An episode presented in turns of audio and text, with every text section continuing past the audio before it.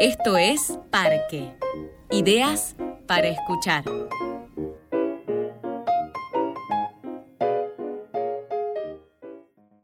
Pintar las paredes porque existimos, porque intentamos, porque tenemos algo para decir.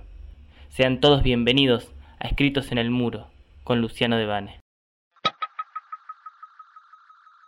Crece un árbol y lo miramos crecer. Un árbol con espinas. Crece y lo miramos crecer.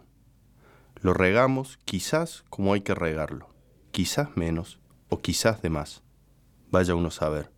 Hay árboles que crecen sin receta ni han sido estudiados lo suficiente. O quizás sí, pero nosotros no vimos esas instrucciones y lo regamos con amor, pero torpemente, como podemos.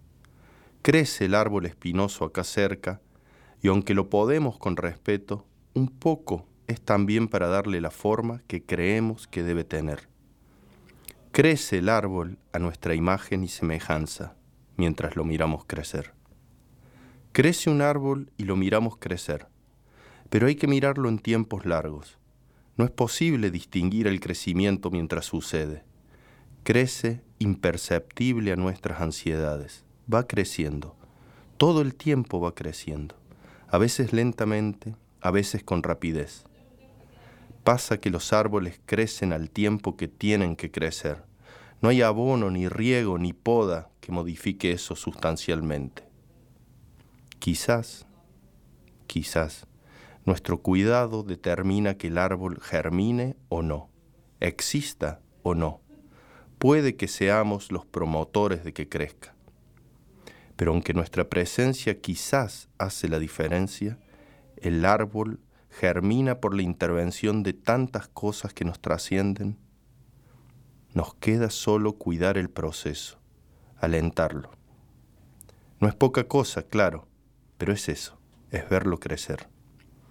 Hay una parte de todo esto en que el árbol nos enseña, a la fuerza, que a veces solo queda esperar pacientemente, atentamente, amorosamente, cuidadosamente, que el árbol crezca.